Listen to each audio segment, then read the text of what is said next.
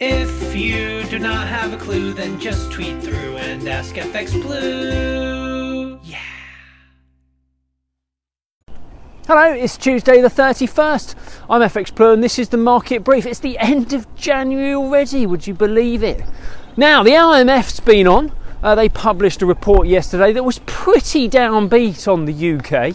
They believe that the cost of living crisis will hit the UK harder than most other major economies, and they expect the UK will be the only major economy to contract this year by 0.6%, no less. Aren't we the special ones?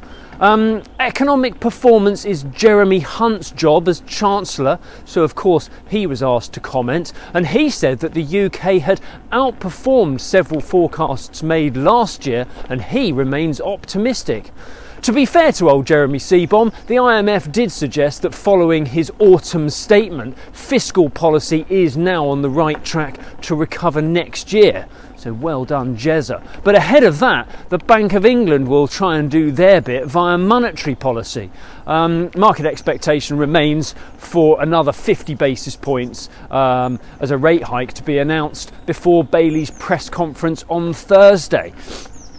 Uh, now, the IMF also set its sights on the US economy as well. Seems only fair, right?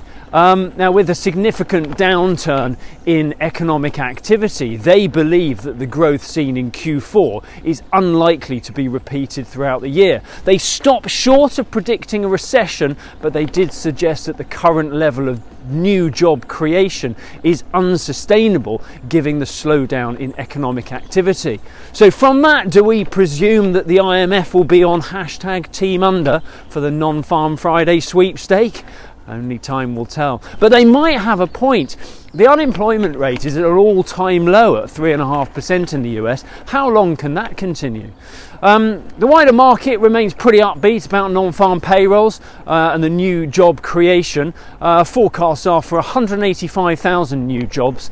Um, that's in parallel with expectations that the Fed will raise interest rates by at least 25 basis points this week. They may hike by 50 basis points like they did in December, but sentiment is leaning towards uh, further tapering of policy and a 25 basis point rate hike. And that sentiment is reflected in the dollar index, which remains close to um, its six month low. That's around 102.25. Sterling also remains in a pretty narrow range ahead of the central bank uh, rate decisions. We closed around 123.50 against the dollar yesterday. We open unchanged around 123.50 against the dollar. Uh, we're around 113.90 against the euro, uh, and euro dollar is around 108.45 this morning. That's it from me. Have a great day. If you do not have a clue, then just tweet through and ask FX Blue.